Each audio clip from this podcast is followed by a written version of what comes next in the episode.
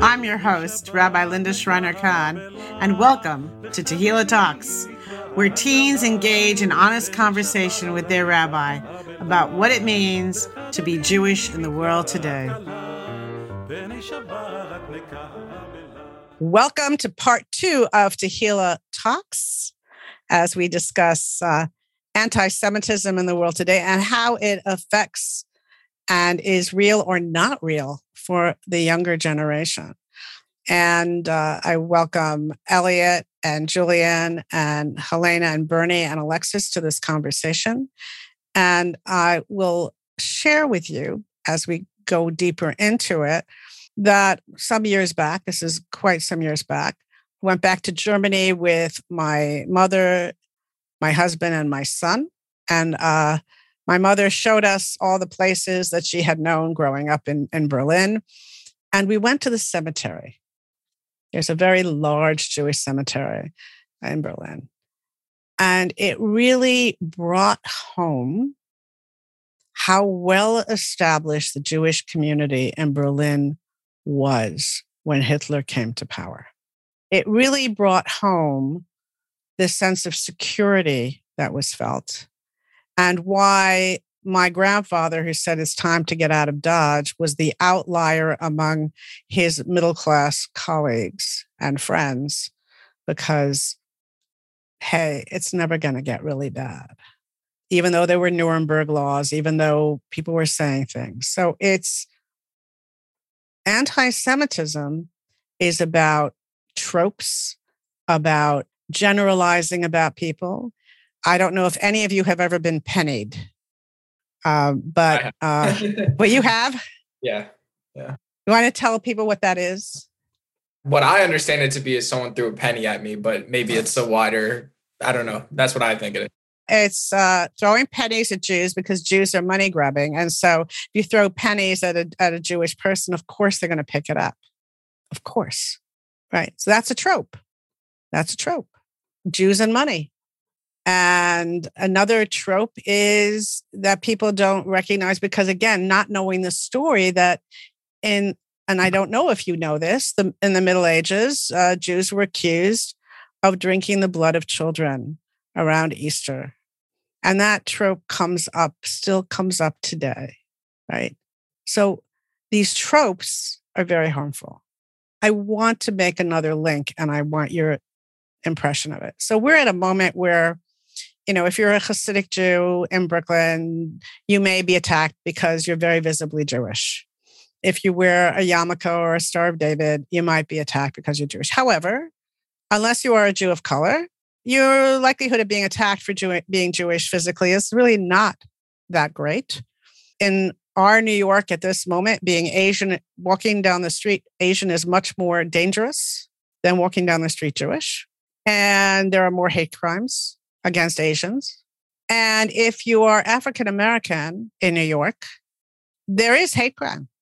It's just a community that doesn't report it all that much. So this goes back to what I brought up at the beginning is the laws we have about how we behave with others really matters in this moment where anti-Semitism seems to be rearing its head in new ways what is it demanding of us in relation to other groups? Alexis. Okay, so oh, not, not a whole lot of my friends are Jewish. I don't have a lot of Jewish friends. I just didn't make them. However, a lot of my friends are of other minority groups as well. And I think when I was, I felt like after, especially, you know, after this past week, which was not fun, in the slightest. It was just like letting them know that this is what was happening and what I was feeling felt like I feel like it was because it made them acknowledge what was happening. And I feel like I think that's what really needs to happen, especially because most of them hadn't been horribly attuned to it because, you know, everybody has their own things. They have school, they have family stuff. So I felt like just getting them to acknowledge it was a like it wasn't even a big success, but it did. It made it just that much better. Are you talking? You're talking about Texas right now, yes? I'm talking about Texas, right? Helena. Well, I'm sort of sad to admit that I really didn't know about Texas until I looked it up today. I like I think where I am right now, I don't know if it's my school or or just where I am or the fact that I know maybe under 10 other Jewish people here. I feel like it's in a different world from where I was a couple months ago, it's, especially in New York, especially going to a predominantly Jewish school. It's also an activist oriented school that um, I just, I think that where I am right now, I'm sort of, unless I'm actively more tuned in to the news, which I definitely should be, I feel like everything's hidden in um, in this little bubble right now because I don't I have not been hearing all that much. I have not been tuned in as I should be, but also, I mean, where I was uh, last year, it even if I wasn't tuned in, I was hearing all about it from the communities I was part of, from my family, from my school. But here, I think it's been a huge difference. And I mean, I think also being Jewish and Judaism is perceived much, much differently here. Like, even one of my friends the other day, I was having a conversation with a group of friends, and I sort of mentioned offhand that I was Jewish. And he said, Oh, no way. I you're the fifth Jewish person I've met in my life. And then proceeded to take a picture of me to to document that he had encountered another uh, Jewish person and and said and then proceeded to show me pictures of the other people he had encountered at the school and in in general it was like oh do you know them? Do you and and he was one of my friends too and and i it, it was just surprising to me also because he's from new jersey and i just i, I didn't expect that but i like I, those that's the type of story that like I've, I've heard about but it just happened and i mean also little things that like in my friend group there are two kids named mark and one of them's jewish. And so to differentiate them some people say oh that's a jew mark. And and i've, I've mentioned it before that it's that's not okay. But um it's not perceived as no no one perceives that as bad. No one perceives that as something that they shouldn't say or do. I, I think it's just a whole new world out here to me. So if he were black what would you know what would he be right? I mean yeah. I'm, I'm just raising our sensibilities right? Mm-hmm. Yeah how would they differentiate which one you're talking about black mark I mean, I mean they, they also and, and that wouldn't and that would not fly. I don't know that that would fly. They they also sometimes say Israeli mark, even though that's he's not from Israel. and yeah, and it's it's very surprising to me, but also not really surprising. So the question here then becomes, what's your response, and how do you respond to it? I mean, I'm saying, Matt, it's not pressure. It's just how do we how do we respond when we encounter it? Is the is is the bigger question. Yeah, Helena. Yeah, also because I I do speak up sometimes about it, and I have I have, but there's also this pressure of being one of the only people in in the room that's Jewish, and so not wanting to maybe respond as as harshly or as yeah absolutely just because it like it can be scary and just being perceived just putting myself in the position at as just being perceived as the other in in those situations. I can totally empathize with that because I went to school in Lancaster, Pennsylvania, as opposed to going to Barnard, my two options. And the people I was in school with, although there definitely were Jews on campus, my friend group was not predominantly Jewish. They were theater people, but they weren't necessarily, they were not predominantly Jewish. And yeah, and I'm first generation American. And here's this, this key part of my identity that really didn't come into play in that setting. But the heat, the heat that you all are experiencing in the world was not at the same level. I'm going to put it that way also. But in dealing with other groups, how does the rise or the or or the sense that there is anti-Semitism out there, whether it's just sort of a miasma of it, or Texas, how does that affect your your thinking about other groups? and what you want to do and how you want to present yourself. Bernie. Um, I'm thinking back to something you said in the last part. So for the listeners, it was probably a while ago, but about kind of the how Jewish laws are like based on stories. And I think that kind of that permeates so much of what Judaism is. It's like that empathy, right? It's not it's not just this is a rule or this is a story. It's like putting you into the story or like explaining why the law, like why you would want the law to be in place. And I think that empathy is just as important as ever, if, if not more, because it makes absolutely no sense to separate these issues. I mean, they should be recognized as separate issues, but it, it doesn't make sense to not combine efforts and work together and struggle separately instead of struggling together and working together. Elliot, any thoughts on this? I think I agree on the I like Bernie said, the idea to work together. Also, like I said, I, among my close friend group, one of my close friends is also Jewish, and my other two close friends are both um, Muslims, actually from South Asia, and so we, I'd say, yeah, it's it's certainly interesting, especially like I mentioned, a lot of the time, like mostly when I think me and my friends' Jewish identity really uh, becomes like an actual topic of discussion it's when the conversation goes to israel i think my other friends are kind of looking to us for like what they feel or what we feel is like okay to say or like you know which i respect a lot i think you know it's good that i think you know they're i guess you could say putting in the work. And obviously we also i think talk with them honestly and discuss with them about what it means for them like what what israel is doing to palestinians means for them as muslims because they do uh, naturally well not naturally but they do feel a sense of solidarity with uh, muslims in palestine that i would say especially because of islamophobia in america actually i think it's pretty it's in some ways similar to how maybe american jews feel about israel right? Religious compatriots. And generally i think that that kind of uh, solidarity is uh, very important in these kinds of conversations. Or like how we would do at Tehillah right? Sometimes when on some holidays i remember sometimes we'd host some people from the mosque right? That was really nice. Reminds me a lot of that. And so i think in terms of working with other groups that kind of solidarity is very I think it's it benefits everyone in terms of like learning, you know, what other people are going through and just working together to develop, you know, an understanding that doesn't just draw from one perspective. Being able to listen, which is, I think, the hardest thing of all, right?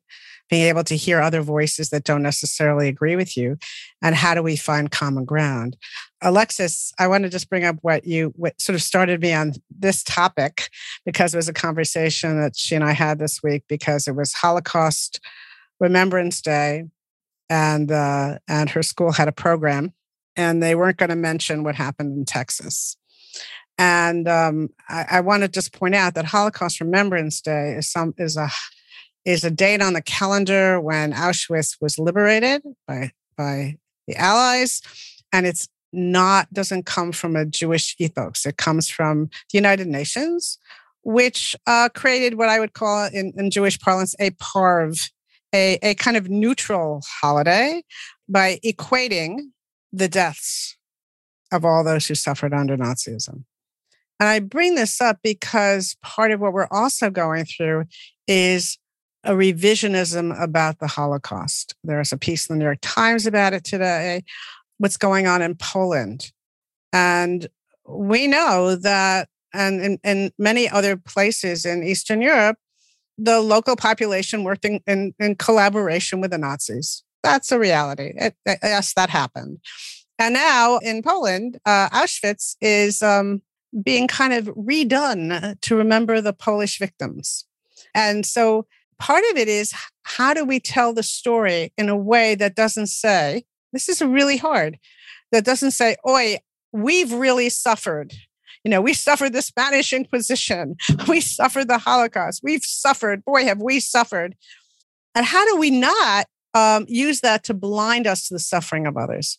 How do we use that as a way of saying, I'm not whitewashing. I'm this happened. I want to to tell the full story And yes, you are going through something. If you're Black in America, you have a story to tell, and we are not necessarily hearing it, right?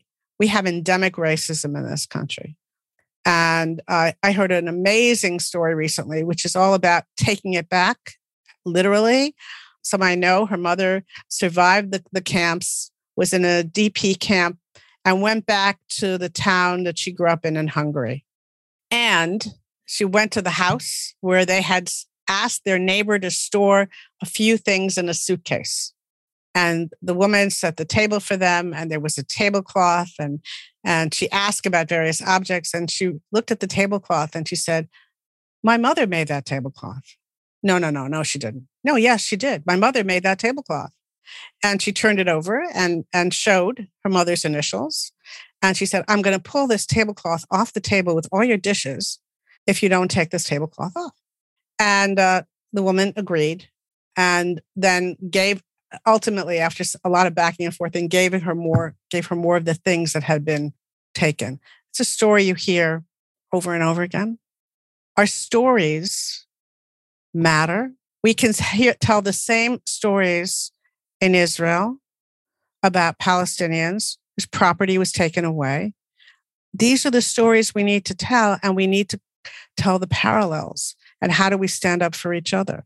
I think that's the hard part it's not just ours. There are other people who have suffered. And how do we stand together? So, anti Semitism is one piece of it. Uh, anti Asian is another piece of it, right?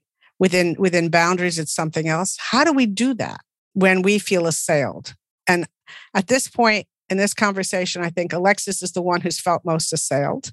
Uh, I don't know that the rest of you feel like you've been really hit by this in any strong way she and I realize we have common ground in being first generation Americans. So maybe we have a slightly different perspective on that. You're only half first generation American, Helena. So, but you know, how, how do we go forward and how do we tell the story so that it has meaning for us and aid for others? That's that's the dilemma. And and how do we use it as an ethical tool and not one to beat each other up? I know I'm asking really hard questions here. But that's what's bothering me right now. Julian. I mean, have you heard of Eric Fromm? He's he was a Holocaust. Yeah, and his book, I think it's Freedom from Fear. I haven't read it, but my understanding of the premise is essentially that like a desire to escape fear is part of what contributed to the rise of Nazism and anti-Semitism in, in Germany. And I think that's an interesting concept to like explore these issues because if we submit entirely to fear, we might do things that lead to just more and more chaos and, and suspicion. And that's something that's studying international relations. They would call that a security dilemma, where what one country does to preserve its own security is perceived by others as aggressive. And then there's a descent into, into violence, essentially. And you know like i i worked for a politician and they had me kind of like following the anti-asian hate stories and or you know news articles. And a lot of them were a people who are homeless b people who are clearly experiencing mental health issues. And like yeah it was it wasn't really like white nationalists coming out of the woodwork in manhattan to attack people. It was a more complex story than that. So i think we have to acknowledge like how does the media, how does our own instincts create these situations where we misperceive and react in ways that aren't actually productive? So I, I feel like part of that is like, it, you know, Poland. I'm not an expert on what's currently happening, but Poland in the past was very upset with like these camps being labeled Polish death camps because in their mind they were German death camps on Polish so- soil. So as a Jewish community, are we going to be so fearful of that desire to uh, redefine that we end up alienating people more. So like it's it's kind of this like I feel like this is with everything in life like the answer is not really the answer. You sort of have to balance things that contradict and and work against each other. There's a cat standing on me. But yeah, that that's kind of my thoughts. Yeah. Go ahead, Elliot. Well, I think I agree with Julian that we can't allow fear to 100% prevent us from you know, read, uh, making these redefinitions. But I think it's important also to remember that the Polish government that's attempting to make these redefinitions is a by pretty much any standards, it's a very far right government. And a lot of the Polish victims of the Holocaust were people that I don't think the current Polish government really wants to remember. A lot of them were, you know, a lot of the Polish victims of the Holocaust were communists or Roma, or I think other people or LGBT people who are who the current Polish government is also not very fond of, to put it lightly. So I think while it's true that we need to remember that, I think it's true that we need to not be so afraid of redefinition to say that it's only Jewish people who suffered in the Holocaust. But I think we have to remember that, like I said before, it's about solidarity. The other victims of the Holocaust were also generally oppressed peoples exactly. or people who or people who are fighting to end oppression. So I think really, well, it's true that we have to have redefinition. We also have to keep in mind that that redefinition, as it should comes from should come from a spirit of solidarity and anti-fascism. We have to remember, like I think, saying that the Holocaust was a unique, although it, it was a uniquely anti-Jewish crime, kind of misremembers the fact that it was also a fascist crime against people who didn't fit the dominant ideology, the fascist ideology's image of who was desirable and who was a good person.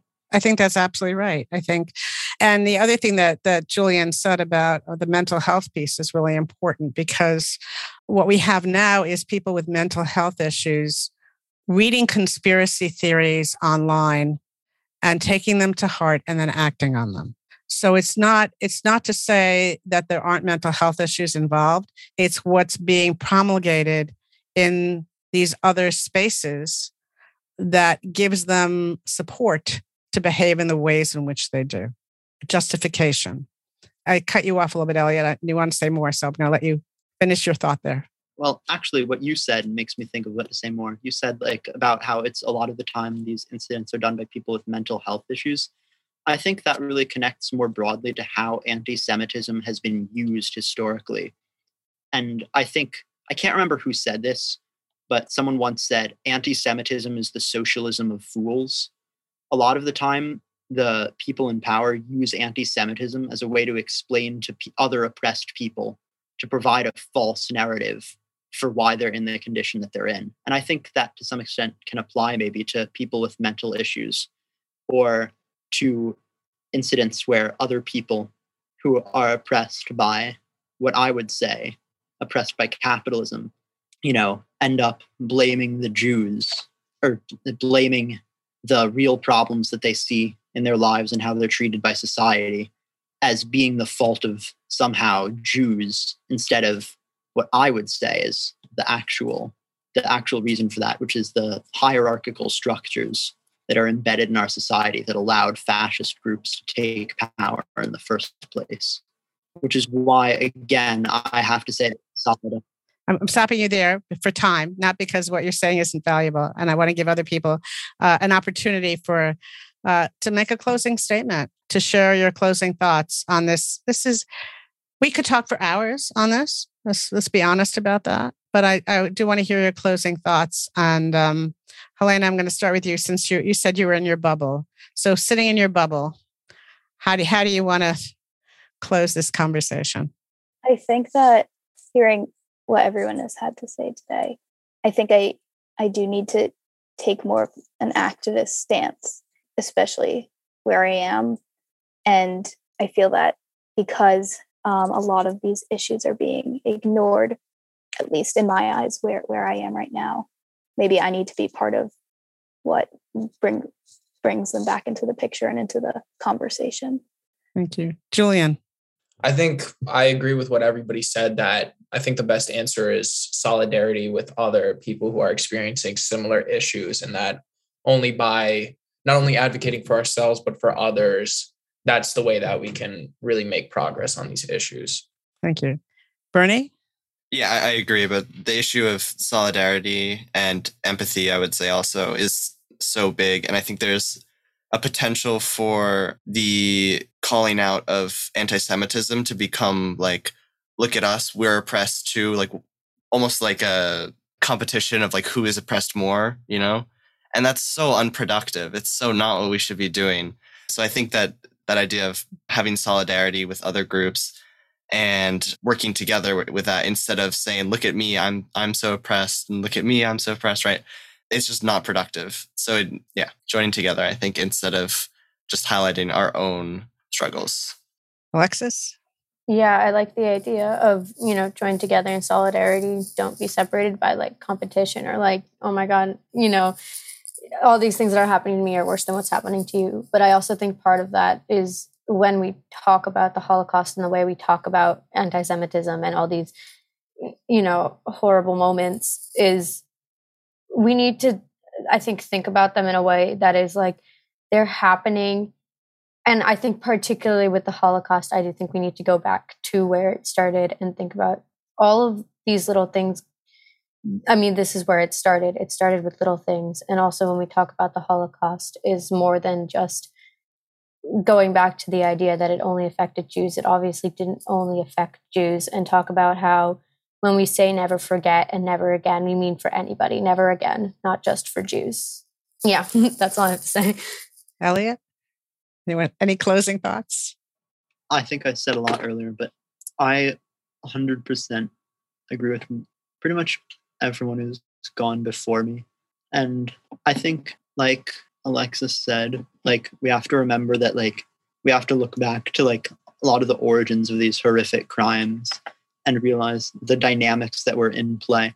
Although I'd say also that while we should definitely have solidarity and we have to not engage in, like Bernie said, that com that like competition of we're more oppressed that doesn't mean that we have to forget entirely or we have to devote ourselves entirely to other people we should still definitely remember what has happened to us and what anti-semitism means and i think uh, there might be people solidarity and think that they need to bury everything that that they personally experience or that they uh, feel strongly about and bury it because they need to have solidarity with other people. And I would say we need solidarity, but we don't need people who are so devoted to helping other people or other groups' problems that they forget about their own. Thank you. So I uh, sometimes that's called the oppression Olympics. Uh, I don't know if any of you've heard that term, but I, I think knowing our story, understanding our story, enables us to understand the stories of others and whether it's the Japanese internment camps in the United States, right? There are stories. There are many, many stories for different groups. And our job is to hear them and know our own. Because if we don't know our own story, that makes it us a, a much easier group to oppress and come out after. So I, I invite you to, to understand what anti Semitism is and its complexity it's not it's not straightforward and and it's not simple to understand and why us? And I think you all recall that movie that I shared with you in your B'nai Mitzvah training of the, the tribe that shows that Jews make up this teeny weeny little dot of people in all the billions of people in the world, right? We are 15 million out of how many billion? Why do we get all this attention? It's a little nuts. So, with that thought, I thank you for this really, really rich conversation. Have a great day. And thank you, thank you, thank you. I really appreciate all of you coming. Thank you, Elliot, Julian, Bernie, Alexis, and Helena, all the way out from Ohio. Thank you so much. Thank you for taking the time to listen to Tehillah Talks. For more information about Tehillah, go to congregationtehillah.org. Tune in next time when our teens continue to reflect on issues of the day through a Jewish lens.